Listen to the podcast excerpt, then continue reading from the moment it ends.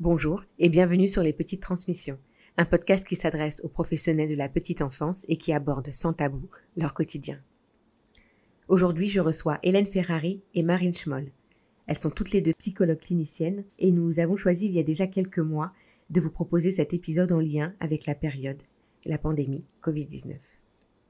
Hélène Ferrari travaille en libéral et aussi à l'hôpital dans un centre d'accueil auprès de femmes victimes de violences et elle s'appuie également sur de nombreuses années de pratique en pédopsychiatrie, en crèche et sur des lieux d'accueil par enfants. Marine Schmoll, vous la connaissez certainement euh, sur d'autres épisodes de ce podcast, exerce en crèche et en libéral et a également travaillé de nombreuses années à l'hôpital, en pédiatrie et également en PMI. Elles sont toutes les deux membres de l'ANAPSI, elles nous en parleront un petit peu, qui est une association de psychologues cliniciens impliqués dans le champ de la petite enfance, fondée par Sylviane Giampino. En prenant appui sur des recherches, bien sûr, mais surtout sur leur vécu, Marine et Hélène nous proposent un partage d'expériences, des regards croisés sur cette période qui nous questionne tant et que nous partageons tous à notre manière. Le secteur de la petite enfance n'est pas épargné, épargné par ces nombreux questionnements, ces doutes, l'application successive de décrets. Tout ça a suscité des inquiétudes pour les professionnels, pour les parents, et a certainement déteint sur les enfants. Nous essayons au travers de cet épisode à trois, au cours d'un échange spontané, de partager nos points de vue et de faire un retour sur nos expériences du quotidien. Au moment où vous écouterez cet épisode, le regard sur la période aura certainement évolué pour vous et également pour nous trois. Rien n'est figé. Je vous souhaite une très belle écoute en compagnie de Hélène Ferrari et Marine Schmoll. Bonjour mesdames. Bonjour Lika. Bonjour Lika. bonjour Marine, bonjour Hélène. Je suis ravie de vous recevoir aujourd'hui. Euh, ça fait un petit moment qu'on essaye de, trouver un, temps toutes les trois pour parler de ce thème qu'on prépare depuis quelques mois. Euh, c'est un épisode, comme je l'ai dit en introduction, qui s'adresse à la fois aux professionnels de la petite enfance et même de l'enfance, je dirais, et aux professionnels de la parentalité finalement, et aussi qui s'adresse aux parents, parce que on l'a pensé de cette façon-là comme une évidence euh, du fait déjà de vos missions au quotidien, euh, qui sont, on va en parler un peu plus après, mais de vous de, de travailler auprès des parents et auprès des professionnels, et puis comme une évidence aussi parce que c'est quand même un sujet dès l'instant où bah, on va parler de, cette pandémie. C'est euh, une période qui, touche euh, tout le monde, particulièrement, euh, particulièrement tout le monde, j'allais dire particulièrement les enfants, mais particulièrement tout le monde. On va s'intéresser aux enfants et donc il est évident de, de parler des personnes qui gravitent autour d'eux. Peut-être pour commencer, je vais vous proposer de, vous présenter chacune votre tour. Ensuite, on, précisera un petit peu euh, euh, vos missions euh, au sein de, l'association Anapsy Petite Enfance et on parlera après de, votre travail plus précisément sur les ateliers du moment sur le sujet de la pandémie. Marine, je te laisse commencer.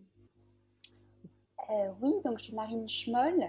Et euh, on a déjà fait connaissance dans d'autres euh, podcasts, euh, mais voilà. Je suis psychologue clinicienne en crèche et en libéral. voilà. J'ai travaillé aussi à l'hôpital, en pédiatrie, notamment en réanimation néonatale. Et aussi, j'ai fait quelques temps auprès des équipes de PMI. Voilà. Merci Marie. Je donne la parole Hélène. Merci Lika. Et merci de m'inviter sur ce podcast euh, et de voilà qui est un nouveau média, donc c'est très intéressant. Du coup, je suis Hélène Ferrari, euh, psychologue clinicienne. Euh, je travaille à, l'hôpital dans un centre d'accueil auprès des femmes victimes de violences actuellement, et puis en libéral. et puis j'ai travaillé plusieurs années en pédopsychiatrie, en crèche, en lieu d'accueil par enfants, dans des structures petite enfance.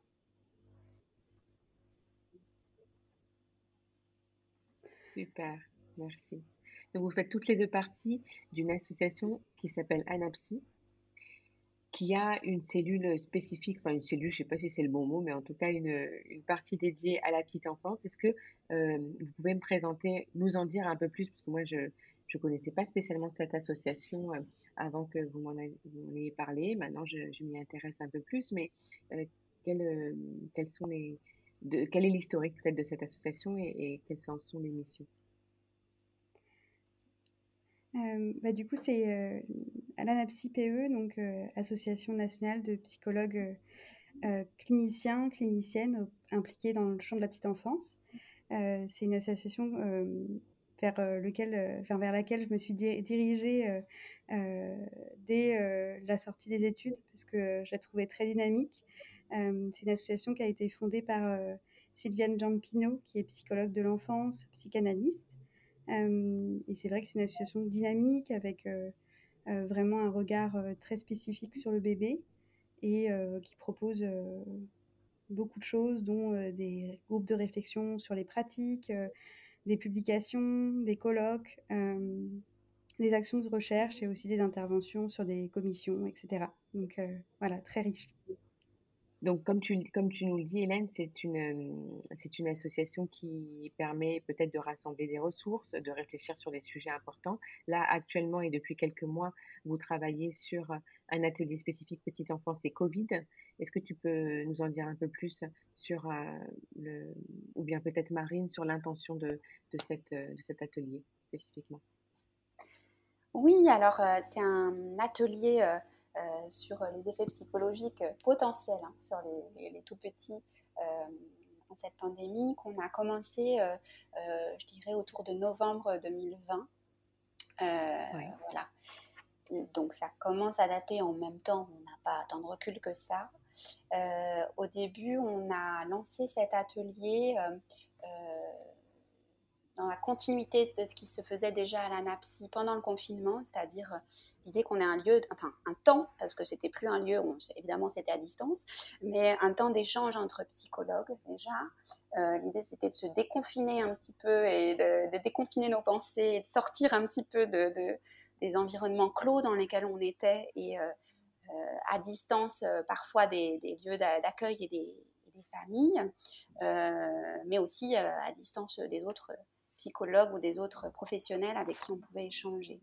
Et puis, très rapidement, euh, on s'est aperçu que ça nous faisait du bien à nous, mais peut-être pas qu'à nous, que c'était quand même une façon, euh, pendant cette pandémie, de, mettre des mots, de sortir de la sidération dans lesquelles nous aussi, hein, en tant que psychologue et en tant que professionnel de l'enfance, on était forcément plongé en même temps que les, familles euh, et les, professionnels, et que pour prendre ce recul, euh, bah, il n'y avait pas des grandes vérités, il y avait psychologique, alors qu'on pouvait le penser au départ. Hein. il y a eu des grands mouvements de, euh, comment dire, euh, de personnes qui se sont manifestées sur des questions très fortes telles que masque ou pas masque, effet positif ou négatif, etc.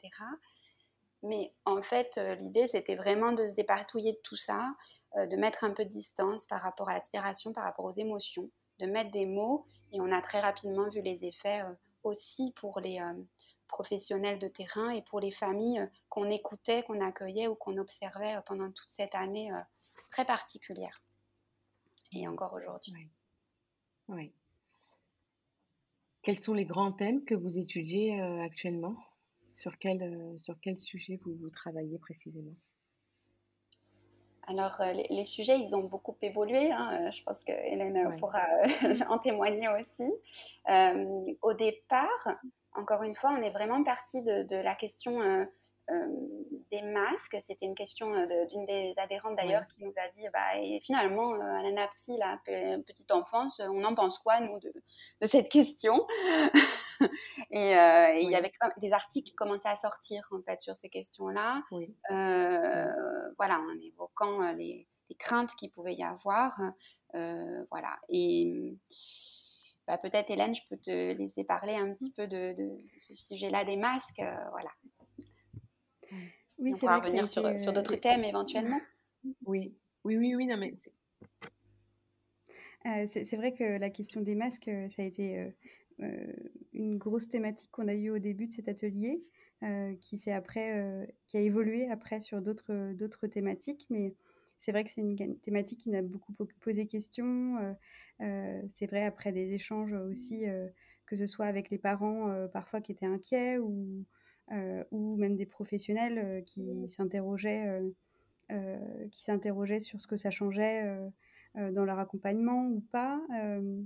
moi, c'est vrai que j'ai pu avoir, par exemple, des échanges où des professionnels pouvaient évoquer le fait que ça, ça pouvait changer quelque chose en termes de ben, comment on exprime les émotions, euh, est-ce qu'ils vont du coup les reconnaître les tout petits, euh, aussi bien qu'avant, euh, la question de plus insister sur leurs émotions, par exemple avec le haut du visage, voilà, des, choses comme ça.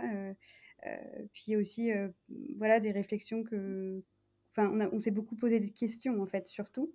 Et il y a eu aussi la question de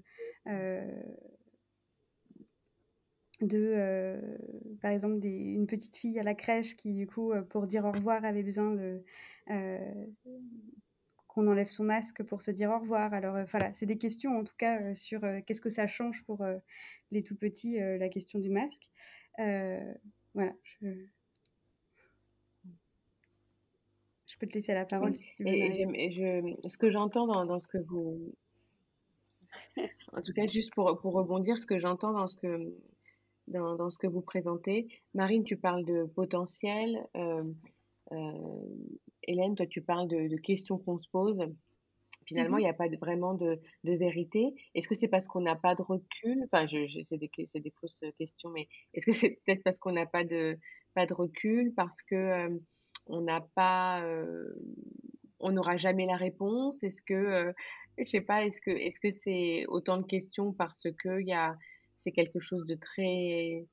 Ça, dépend en tout cas des individus, euh, des milieux dans lesquels on se trouve, euh, du moment. Enfin, j'imagine que c'est un sujet tellement compliqué à traiter pour toutes ces raisons. Marine, est-ce que tu peux m'en dire un peu plus? Oui, oui, je crois que bah, la question, elle est complexe et les réponses vont être complexes du coup. Et en plus, elles vont être changeantes, je pense, les réponses, parce que euh, il est évident que l'année précédente, les bébés et les adultes n'ont pas du tout vécu euh, la pandémie de la même manière que l'année qui va venir. En fait, hein. Bon, je parle un peu en termes d'année scolaire, hein, mais mmh. euh, parce que clairement, tout le monde était dans la sidération au départ. C'était quand même quelque chose complètement nouveau, complètement inconnu, avec quelque chose de très rigide du coup, de potentiellement traumatique, mais pas forcément, hein, ça dépend des situations. Et euh, voilà, et donc euh, il, est possible que les adultes eux-mêmes réagissaient différemment avec les masques notamment. Et donc les tout petits aussi. Après, par exemple, nous, alors on a vraiment des observations de terrain, nous, euh, mais on voit bien dans les études qui sont sorties euh, qu'on retrouve des choses communes. Par exemple, on observait bien, nous, ces tout petits qui, euh, en fait, qui, qui pleuraient lorsque la professionnelle enlevait le masque. C'était complètement le monde à l'envers. Hein. On disait, oh, ils doivent être traumatisés par le masque. En fait, ils étaient traumatisés quand la... enfin, traumatisés, mais en tout cas, ils avaient une réaction négative quand le professionnel enlevait le masque.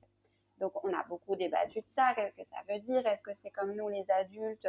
Bah, Finalement, euh, on a une espèce de temps d'adaptation quand les adultes retirent leur masque.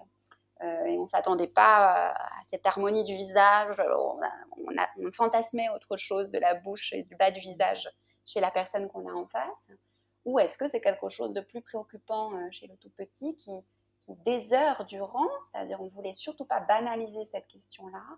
Les bébés, ils sont notamment à la crèche. Hein. 8 euh, à 10 heures, euh, ça dépend lesquels, mais quand même, ça arrive souvent, 8 à 10 heures, un jour, mmh. un jour sur 7, mmh. à la crèche. On voulait surtout pas banaliser ni dramatiser euh, cette question-là.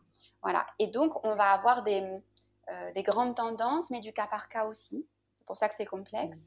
Et dans le temps, probablement que les effets seront différents du fait de l'évolution de, de, de l'appréhension de la, manière dont on vit cette pandémie aussi en tant qu'adulte. Voilà. Après, les études nous, montreront peut-être des tendances qu'on n'avait pas observées euh, cliniquement. Mais, euh, et puis, il y a des grandes différences entre ce qui s'est passé d'un pays à l'autre aussi. Hein. Il, y a des, il, y a des, similitudes, il y a des différences.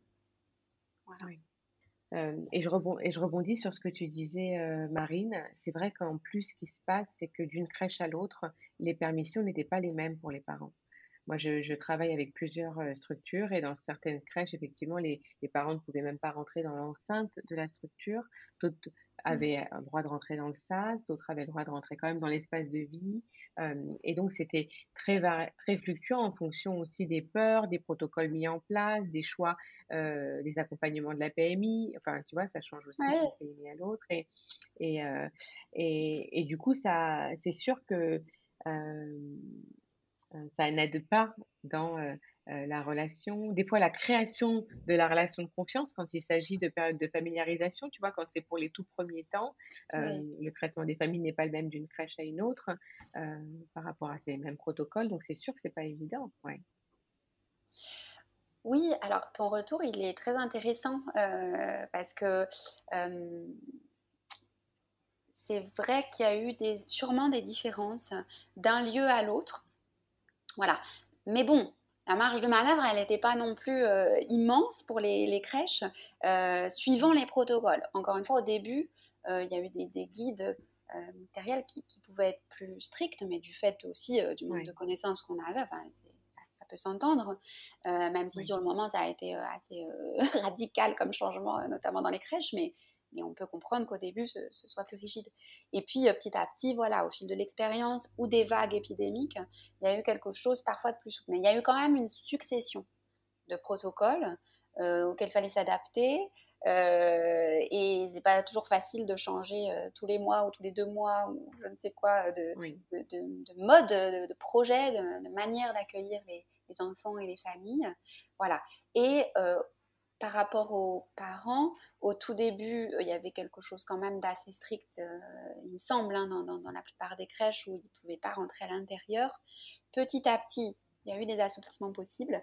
Euh, voilà, mais donc le vécu, tous ces mois-là, a pu être plus ou moins facile, je pense, pour les familles et à coup sûr pour les, les professionnels. voilà, mais dans ce que tu dis, ce que je trouve très important, c'est que il y a cette histoire d'interprétation et de comment on va vivre cette loi euh, qui est venue mhm. vraiment de l'extérieur et de quelque chose de très étranger et de très anxiogène qu'est le Covid. Euh, et des, lois sanitaires avec, très, très, très, très fortes, plus ou moins bien mhm. vécues dans la société, on l'a vu, mais aussi dans les crèches, dans les lieux d'accueil, voilà, dans les endroits où, où, les bébés, les familles, les euh, se, rencontraient jusqu'à présent de manière très souple, plus souple possible, euh, plus souplement possible. Et euh, voilà. Et on voit bien que chaque équipe là a fait un petit peu comme elle pouvait, comme elle sentait, en fonction de, ce qu'elle ressentait nécessaire pour les tout petits et les familles, mais quand même de sa marge de manœuvre qui était plus ou moins importante, et aussi des peurs, des craintes qu'il pouvait y avoir dans les équipes plus ou moins fortes, euh, ou dans les mmh familles, plus ou moins fortes par rapport euh, à ce virus. Et euh, ce que nous, on a remarqué à l'ANAPSI, c'est que l'important, c'était d'abord que ce soit peut-être mis en mots, ces, histoires-là très complexes. Il n'y a pas une bonne réponse, une mauvaise réponse par rapport à ces règles sanitaires qui sont tombées. Donc là, on parlait plus spécifiquement des structures d'accueil, mais ce que je propose, c'est qu'on regarde avec euh, un focus un peu plus large euh, l'impact de euh, cette pandémie sur les foyers en général, sur les familles. Et, je crois qu'il y a eu à la fois des effets qu'on peut dire favorables, et puis des effets un peu plus, un peu plus pesants pour les familles. Peut-être pour commencer sur les effets favorables, est-ce que tu peux nous en parler un petit peu, Marine? Oui, euh, c'est vrai qu'il y a eu des effets euh, positifs, euh, des effets ressources. le confinement, les restrictions sociales d'une manière générale, ça peut avoir un effet cocon sur les familles, sur les tout petits qui n'est pas négligeable. Hein. On sait qu'ils aiment ça, le cocon, hein, les tout petits. Donc, euh, voilà, on, a vu évidemment euh, le, temps ralentir, euh, moins de sollicitations sociales.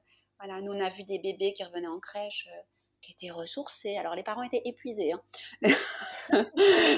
évidemment, eux, ils avaient besoin que, voilà, le, bébé revienne à la crèche ou l'enfant, et, on le comprend très, très bien.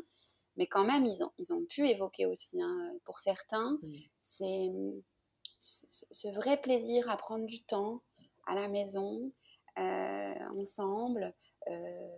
voilà, même si c'était très dur de vivre cette superposition télétravail, euh, parents, euh, vie intime, vie de couple, tout ce qu'on veut, euh, bah, il y a eu des ressources hein, là-dedans et qu'on a pu observer chez les tout petits grandement. voilà. Ça, c'est pour. Oui, finalement, ils ont, ils ont pu, ils ont pu, ils ont pu profiter de la présence exclusive presque de leur, de leur figure d'attachement principale, quoi, de leurs parents de, de, de, pouvoir se, euh, comme tu dis, se ressourcer, recharger un peu leur, leur batterie comme ça euh, de réassurance, euh, leur batterie affective, je dirais. Et il y a parfois des croyances qui nous, qui nous amènent à penser que, en tant que parent, je, dirais, je dis là, que un enfant, plus il voit du monde et plus il va être social très tôt. Et, et finalement, c'est bien sûr tout l'inverse. Et ce confinement-là, en tout cas, ces, ces périodes de confinement successives ont permis à ce que l'enfant puisse se recentrer sur euh, des figures principales euh, d'attachement pour se rassurer, hein enfin, pour assurer une stabilité, c'est ça? Ouais. Tout à fait. Fait. Avec des papas très présents. Euh, Hélène, on en avait pas mal parlé, notamment au premier confinement voilà, et même après, quand ils étaient en télétravail, pendant les congés euh, maternité, euh, voilà, il y a eu quelque chose d'assez inédit quand même dans la possibilité de, recentrer le foyer, de trouver des ressources à l'intérieur euh, du cocon familial. Alors ça, c'est quand tout va bien, hein, évidemment. Enfin, quand ça va bien. Oui. Pas tout va bien, tout n'allait pas bien, c'est mmh. famille. Mais quand ça va bien, on est bien d'accord. Mais c'est vrai qu'on a beaucoup parlé avec Hélène de la question de, et, avec euh, d'autres membres de la NAPSI, mais euh, cette mmh. question euh, des effets sur la maternité particulière en temps de Covid Oui, par rapport à, la grossesse, c'est vrai que voilà, j'ai pu avoir une patiente, par exemple, qui a évoqué le fait que c'était un peu un temps suspendu avec le fait de, en même temps, de ne pas pouvoir forcément autant partager le vécu de cette grossesse avec, avec sa famille, avec ses amis, parce que ces temps, ces moments, ces moments étaient vraiment plus rares et que du coup, c'était un peu comme si pour cette patiente, est-ce que c'était vraiment un temps qui était vécu puisqu'il était un peu suspendu ce temps? Et du coup, avec en même temps, en temps l'effet positif de ce de vivre ça plus seule et, aussi de, le vivre plus en, réflexion avec elle-même et en même temps plus de plus de difficultés aussi sur le fait de mais du coup la grossesse qui n'a pas été du coup parlée c'est aussi pas les amis et la famille qui ont pu dire ah mais du coup ce ventre il a il a grandi il a grossi il s'est arrondi et, et du coup ben, ce temps, il est un peu suspendu, encore une fois. Et, du coup, il est. Est-ce qu'il est vraiment vécu? Je ne sais pas. Euh, est-ce qu'il existe vraiment ce temps? Voilà, donc c'est des questions que je me suis posées euh, avec cette patiente, mais avec d'autres aussi.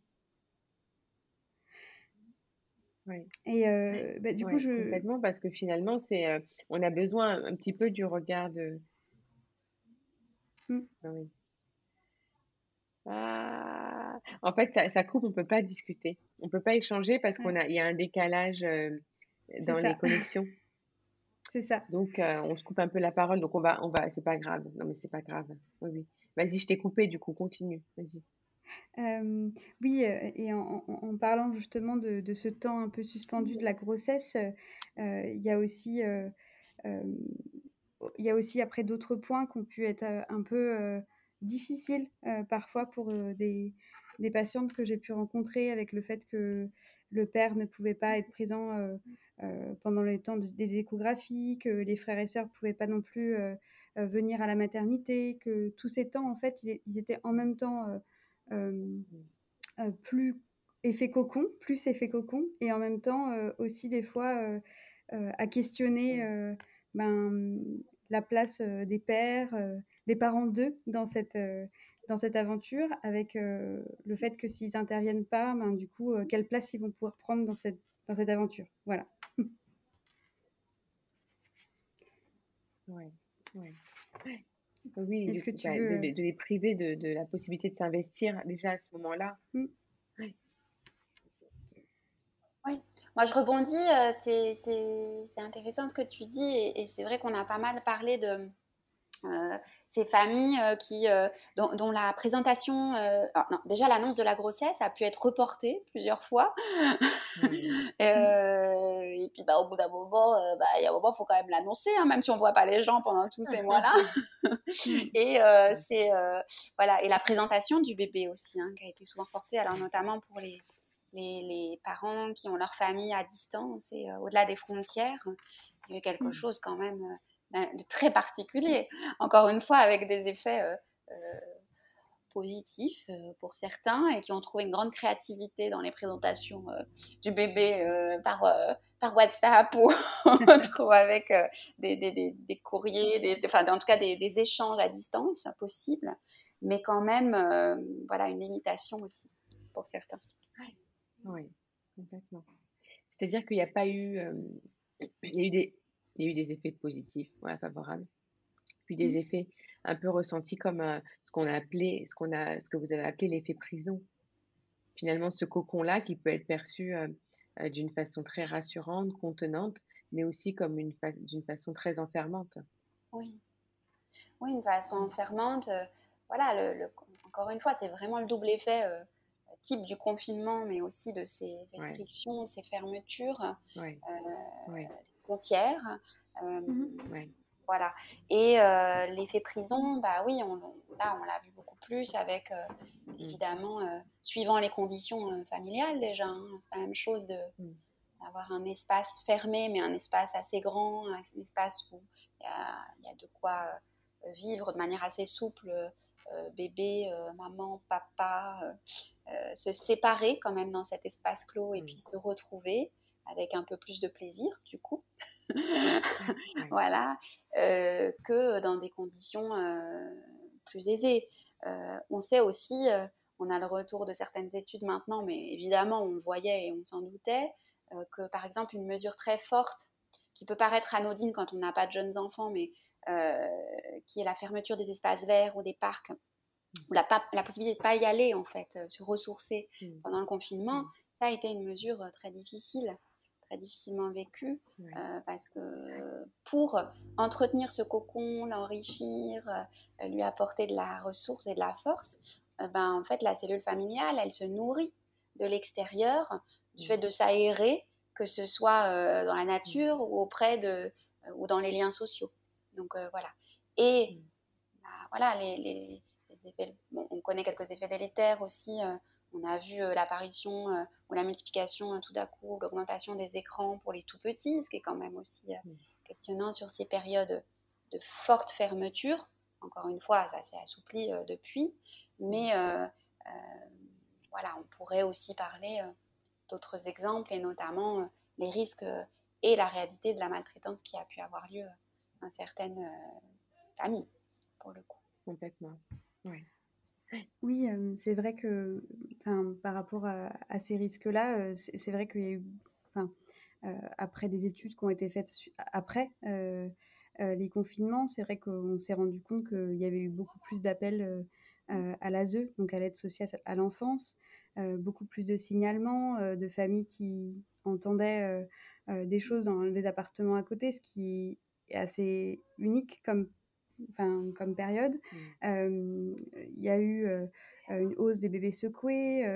et c'est vrai que je pense que, on en parlait tout à l'heure, mais la question aussi des lieux ressources comme ça pour les parents et leurs enfants, que ce soit les lieux d'accueil parents-enfants, les, PMI, vu que ça a été plus compliqué aussi de bah, soit de s'y rendre, soit euh, soit de les contacter. On a eu aussi euh, euh, des retours que les services sociaux étaient beaucoup plus compliqués à contacter et que finalement ces familles, elles étaient plus isolées et que quand il y avait des difficultés, elles avaient moins possibilité de se prendre le téléphone et, d'appeler quelqu'un pour, pour avoir de l'aide. Donc voilà, c'est vrai que c'est, ça fait partie des effets plus préoccupant forcément, mais ben, voilà, je pense qu'on on pourrait continuer là-dessus, mais voilà, il y a des forcément, il y a eu des effets préoccupants comme ceux-là, ceux que j'expose, mais il y a eu aussi des effets plus, plus contenants. Donc voilà. Et ces lieux de prévention sont désormais depuis le premier confinement, ça s'est beaucoup assoupli et c'est globalement, en tout cas en France euh, ou, et même ailleurs, c'est plus ouvert, c'est accessible. Enfin voilà, les lieux que tu as décrits, euh, les lieux d'accueil par enfants, euh, dans la mesure du possible, il y en a en tout cas qui, qui, restent ouverts. Les PMI, mmh les, voilà, les, centres de prévention et d'accueil écoute, il y a des numéros aussi accessibles pour les familles pour pouvoir téléphoner aussi même à distance pour avoir des ressources, que ce soit pour les couples ou pour les familles, et euh, pour les questions qu'on peut se poser avec son tout petit, euh, bien sûr. Oui.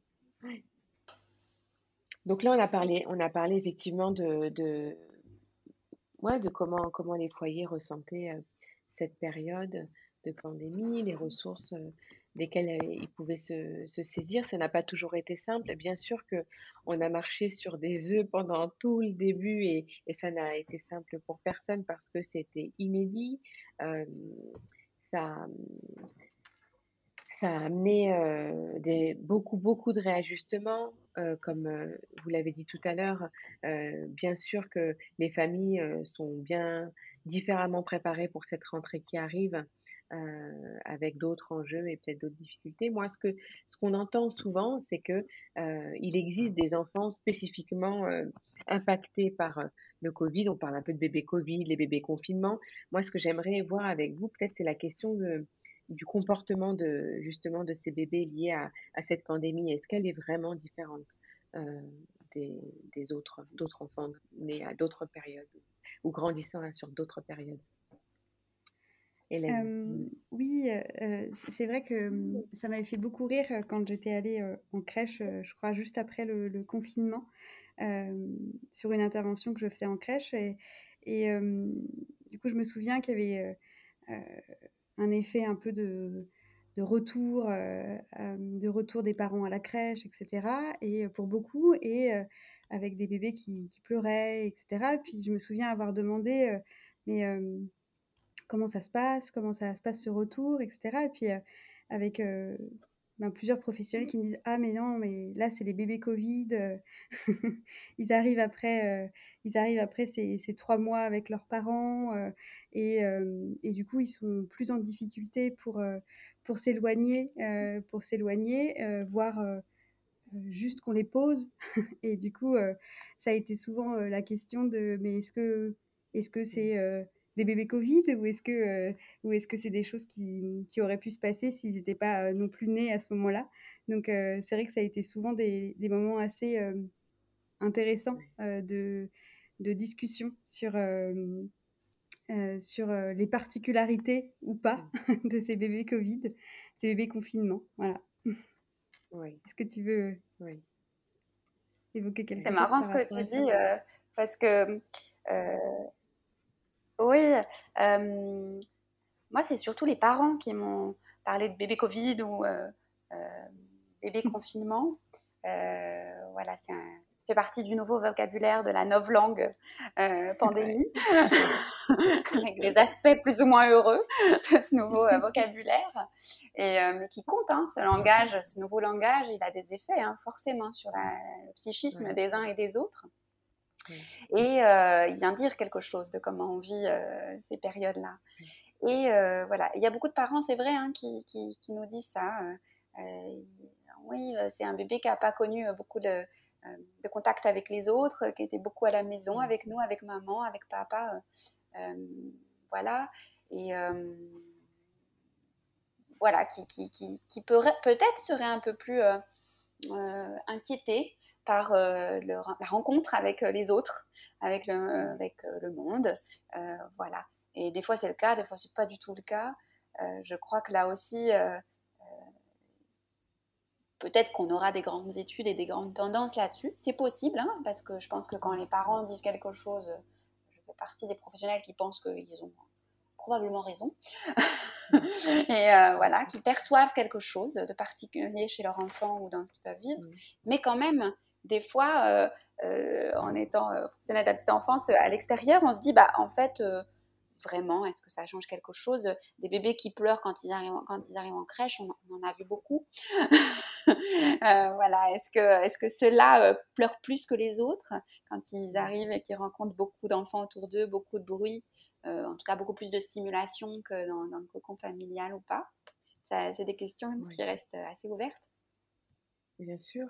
Et entre ce qui est euh, induit par euh, la peur éventuelle du parent ou du professionnel qui accompagne cet enfant, donc qui pourrait justifier, en tout cas prédire ce comportement, et entre ce qui est lu, c'est-à-dire que interprété, tu vois, euh, du, comportement, finalement, on a plusieurs raisons de, pour croire que c'est de la faute à Covid.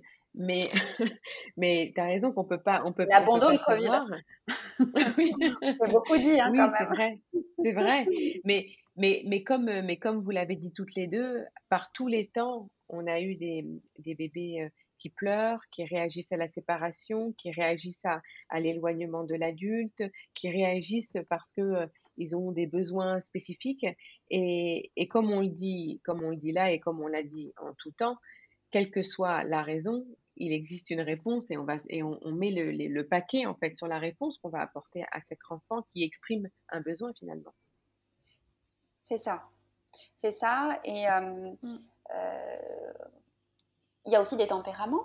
Hein, euh, on sait bien, il y a des voilà, il y a des enfants euh, qui ont été cocoonés pendant des mois, euh, qui ont fait, je sais pas, qui ont été avec leurs parents pour un congé parental, qui arrivent en crèche et qui finalement semblent plutôt à l'aise, qu'ils pleurent ou pas d'ailleurs, hein, parce que ça peut être un très bon signe, qu'ils pleurent en arrivant en crèche, c'est le signe quand même qu'il dit quelque chose de cette séparation mais qu'on sent très à l'aise, et puis d'autres euh, qui sont en collectivité depuis l'âge de deux mois et, que, euh, et qui ne euh, sont pas du tout à l'aise avec le fait d'être en groupe.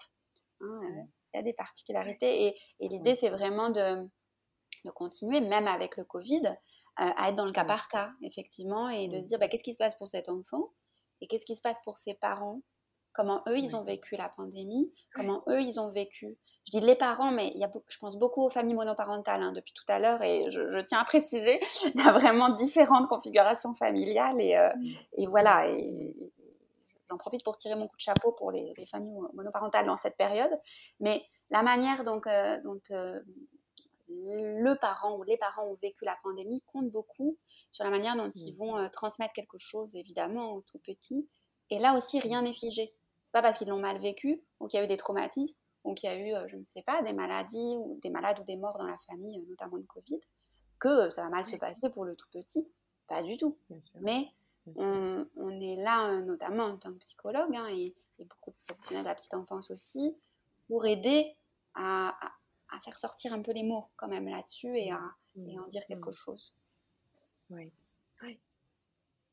En tout cas, ce que, ce que je retiens de cet échange, c'est que finalement, on est en train d'une parler, on est en train de parler d'une période euh, qu'on est en train de vivre encore, euh, avec euh, très peu de possibilités de, de, recul, mais quand même l'espoir qu'on peut encore agir dessus par des prises de conscience, par une, une, une attention particulière, en tout cas là on parle sur les enfants, par la conscience que des ressources existent que de l'aide existe, que la possibilité de, parler.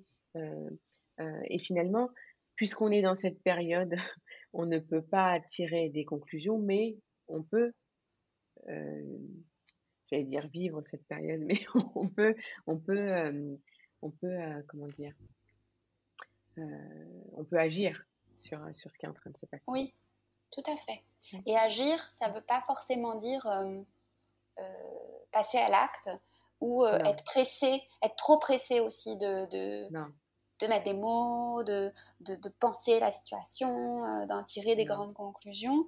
Euh, c'est parfois juste dans un premier temps, et en tout cas c'était beaucoup le cas l'année dernière, peut-être ça va être un peu différent, mais c'est déjà dans un premier temps, si je me sens sidérée, pouvoir le dire. Si je me sens affectée, pouvoir se le dire. Et, et en fait, plus on met des mots en tant qu'adulte autour du tout petit notamment, il y a des chances que les tout petits vivent bien ce moment-là, ou, puissent avoir accès à ces émotions, puisqu'on parlait des émotions autour du masque, mais là aussi le masque il a bon dos. Hein. Il n'y a pas que le masque, il y a tous les, c'est très symbolique hein, ce, masque aussi, il y a tout ce qu'on n'arrivait pas à dire l'année dernière, oui. Euh, les sujets tabous aussi, euh, les moments où on vivait trop dans l'action et où on pouvait déjà en tant qu'adulte avoir du mal à mettre des mots. Et euh, bah, c'est pas grave, hein, c'est pas, pas, dramatique, c'est pas forcément traumatique pour le tout petit, mais, mais voilà, l'important c'est déjà de se le dire à soi. Complètement. Le, le nom de l'un des podcasts sur lesquels cet épisode sera diffusé est Être un parent. Et c'est bien ce que j'ai voulu dire dans ce verbe être, c'est que c'est pas absolument agir, c'est pas absolument faire, c'est déjà ressentir. Euh, être, porter en, tu vois, porter, euh, mettre en mots, porter à la conscience, juste pour, mmh. pour expérimenter, pour vivre. Et, ouais, ouais, c'est pour ça que c'était difficile de trouver les mots, mais c'est ça. Ouais. Pour conclure, ce que je voudrais dire aussi, c'est que c'est sûr que, encore dans cette même idée que c'est une période qu'on est en train de vivre, sans pouvoir trop euh, euh, poser de conclusion.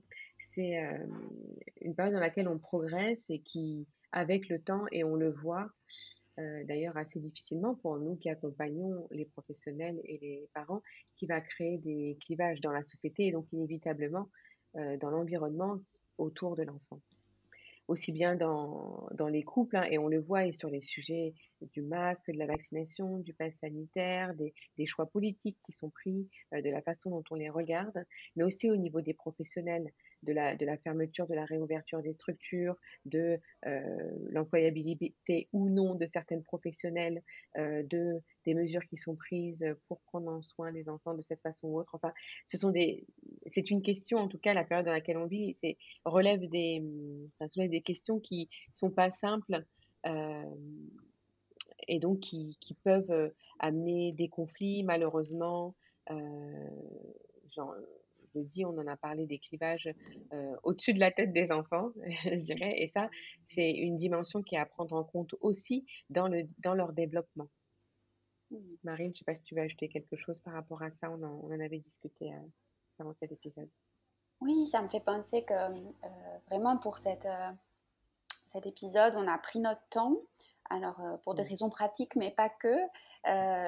voilà, et que c'était peut-être nécessaire parce que voilà, ça, ça, ça reste pas si simple hein, de parler en temps de pandémie euh, et du coup de parler autour des tout petits. Alors même s'ils ne sont pas concernés euh, ultra directement, euh, les tout petits ou les plus grands, on sait bien qu'il y a des effets psychologiques indirects au, virus et, au fait qu'on ait du mal un petit peu à se mettre d'accord par moment dans la société sur, ou beaucoup sur ces sujets-là. que encore une fois, euh, euh, nous en tant qu'adultes, euh, plus, je crois, hein, plus on accepte qu'il y a cette complexité de questionnement et de réponse, plus on arrive à mettre des mots et, peut-être du coup à transmettre quelque chose, oui, de conflictuel, oui, de complexe, mais ça c'est la vie, mais peut-être de pas trop cliver et le clivage, euh, ça amène plutôt euh, la rupture, euh, la rupture de pensée, la rupture dans les liens, voilà, la rupture avec la réalité parfois. voilà. Et quelque chose peut-être aussi de lors du non-dit ou, voilà, ou du sujet tabou mmh. voilà, qui peut persister. Et ça, ça a des effets sur les tout petits. On a encore une fois parler du, des effets du masque, euh, du, sur le langage potentiel, euh, voir sur le développement global des tout petits, bah, c'est vrai que de ne pas pouvoir parler de certains sujets ou d'en parler de manière trop violente, trop virulente, trop extrême, euh, là aussi, peut amener des effets sur, sur la souplesse de développement du langage et d'une manière générale du, du tout petit. Voilà. Et que aujourd'hui, on se sent un petit peu plus à l'aise pour prononcer le mot masque, pour prononcer, euh, voilà, euh, euh, certaines, pour parler de certaines difficultés qui ont été vécues, mmh. notamment dans mmh. les lieux d'accueil. et encore, ça dépend des moments. Des fois, on sent qu'on marche sur des œufs, des, des fois, on sent mmh. que, que les professionnels et les parents et les bébés sont réceptifs à ce qu'on raconte là. voilà, que ça a un effet sur eux. Euh, là encore, la question du temps va être importante pour que euh, dans la société, on digère ces questions-là et que du coup, les tout petits aussi euh, puissent transformer tout ce qui est en train de se transmettre auprès d'eux. Oui. Hélène, tu voulais ajouter quelque chose? Oui, c'est vrai que par rapport à, ce que tu disais, Marine, sur le fait que toutes ces, tous ces clivages ils peuvent avoir aussi des effets sur les tout petits, forcément, il y a aussi des clivages euh, qu'on a pu observer dans les familles aussi, euh, avec euh, du coup des, choses qui sont non dites, qui, où les gens ne se comprennent pas forcément par rapport à tout ça, mais aussi par rapport à, par exemple, des, enfants qui peuvent plus voir une partie de leur famille parce que parce qu'ils ne sont pas vaccinés, par exemple. ça, c'est un autre débat, mais disons que la question, c'est aussi beaucoup d'incompréhension, par exemple, pour le tout petit, puisque bah, du coup, il est pris dans ses interdits, dans ses non-dits, mmh. euh, dans, euh, dans ces clivages finalement, euh, qui ne sont pas forcément clairs pour lui et qui ne sont pas forcément toujours mmh. expliqués aussi. donc voilà, voilà ce que je pensais par rapport à ce que tu disais, Marine. Oui, oui, tout à fait. Et après, encore une fois, ça reste un temps de crise, c'est-à-dire que, enfin, un temps de crise dont déjà on ressort un peu, euh, on n'est pas encore dans l'après-coup, mais on voit bien qu'il y a des, phases euh, différentes. Et euh, voilà, et du coup, si ça doit sortir, ces conflits, c'est bien que ça sorte, hein, et, ces points de vue, et c'est un côté positif aussi, hein, bien entendu. Il ne faut pas s'interdire là aussi de, penser ces choses extrêmes, d'être en colère, de voilà. Encore une fois, le temps va faire son travail aussi de transformation sur ces, manières de voir, de penser les choses autour du tout petit euh, notamment. Euh, voilà, et, nous, ce qui nous semble essentiel euh, en tant que psychologue, c'est quand même que les, personnes soient entendues dans leur, parfois dans leur incompréhension de ce qui se passe.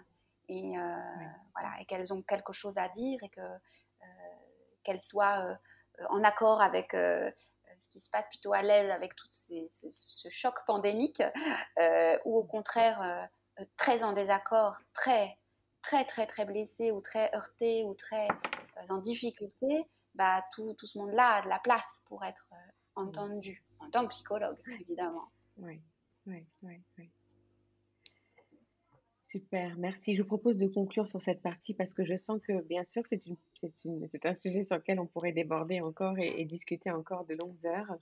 On a déjà fait le tour de, de quelques points et, et, moi, ce que je vous propose, c'est peut-être de refaire un point, un point dans quelques mois, dans, dans, quelques temps, pour voir comment ça évolue parce qu'on aura encore des choses à dire et encore un peu plus de recul à prendre.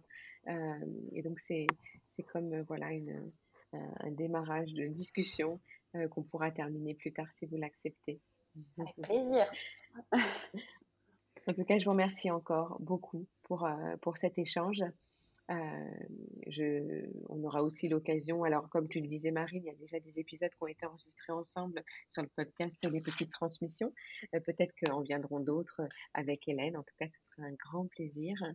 Euh, et je vous souhaite une belle rentrée. Il est encore temps de le faire. Cet épisode, on l'enregistre au mois de septembre et il sera diffusé dans, dans les prochaines semaines. Et je vous dis à bientôt. Au revoir, mesdames. Au revoir, Lika. Au revoir, Hélène. merci. J'espère que cet épisode vous aura plu. Peut-être vous aura-t-il questionné ou rappelé à quel point ce quotidien finalement que nous vivons actuellement est inédit et mouvementé. Si vous souhaitez partager avec nous votre expérience ou peut-être suivre notre actualité, je vous propose dans le descriptif de cet épisode les liens vers les pages Instagram et Facebook des petites canailles. Si vous avez aimé cet épisode et pour aider à sa visibilité, n'hésitez pas à le partager et à mettre 5 étoiles au podcast et éventuellement un petit commentaire dont j'aurai plaisir à lire dans un prochain épisode. En attendant, je vous dis à bientôt pour d'autres petites transmissions. Prenez soin de vous.